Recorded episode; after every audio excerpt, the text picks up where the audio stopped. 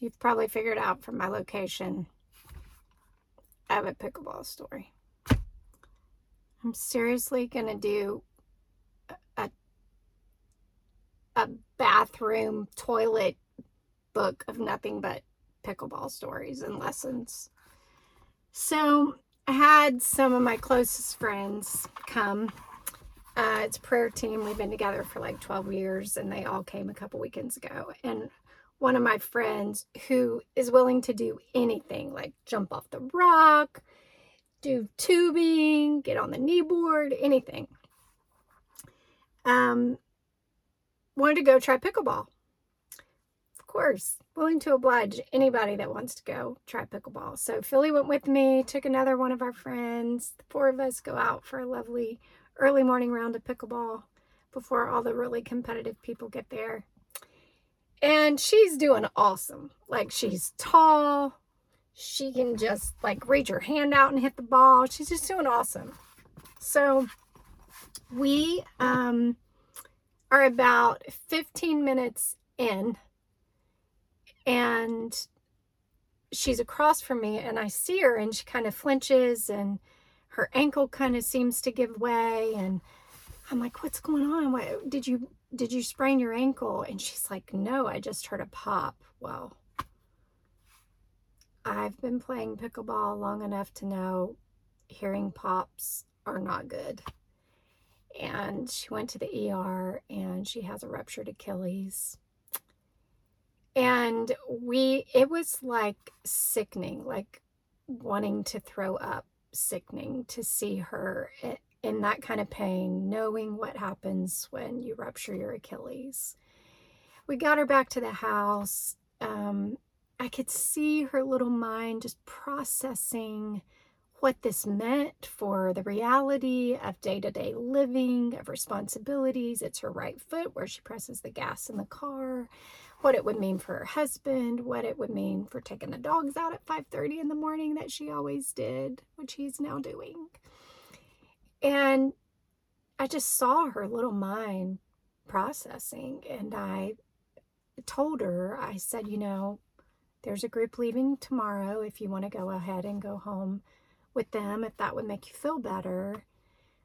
And I said, but you are not a problem to us. So if that is your only concern, you have to stay. You can't leave because you don't want to be a burden. We will take care of you.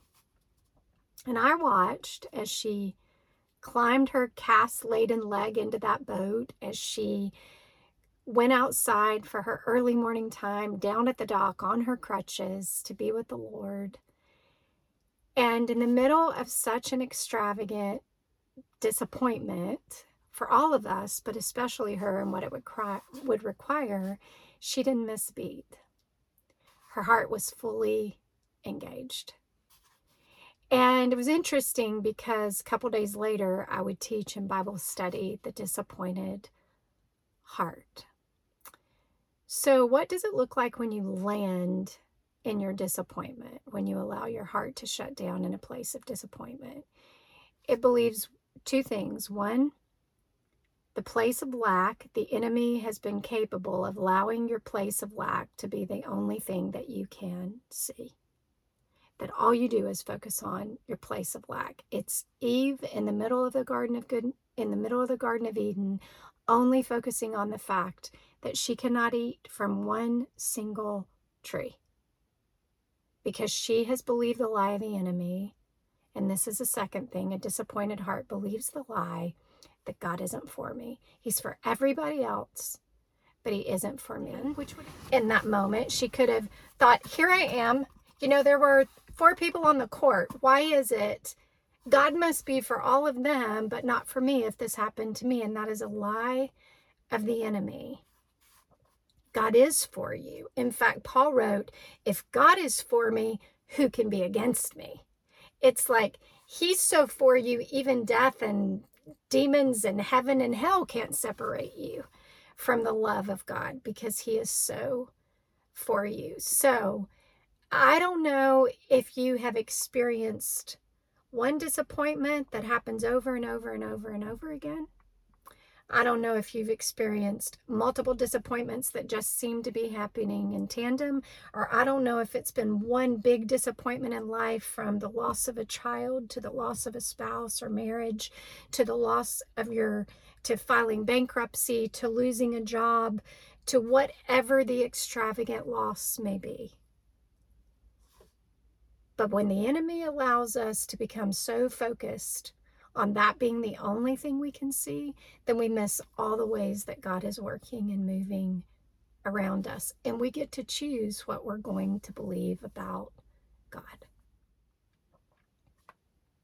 We can allow the enemy to convince us that our pain is the whole of our story, or we can believe the truth that the pain is just a piece of our story.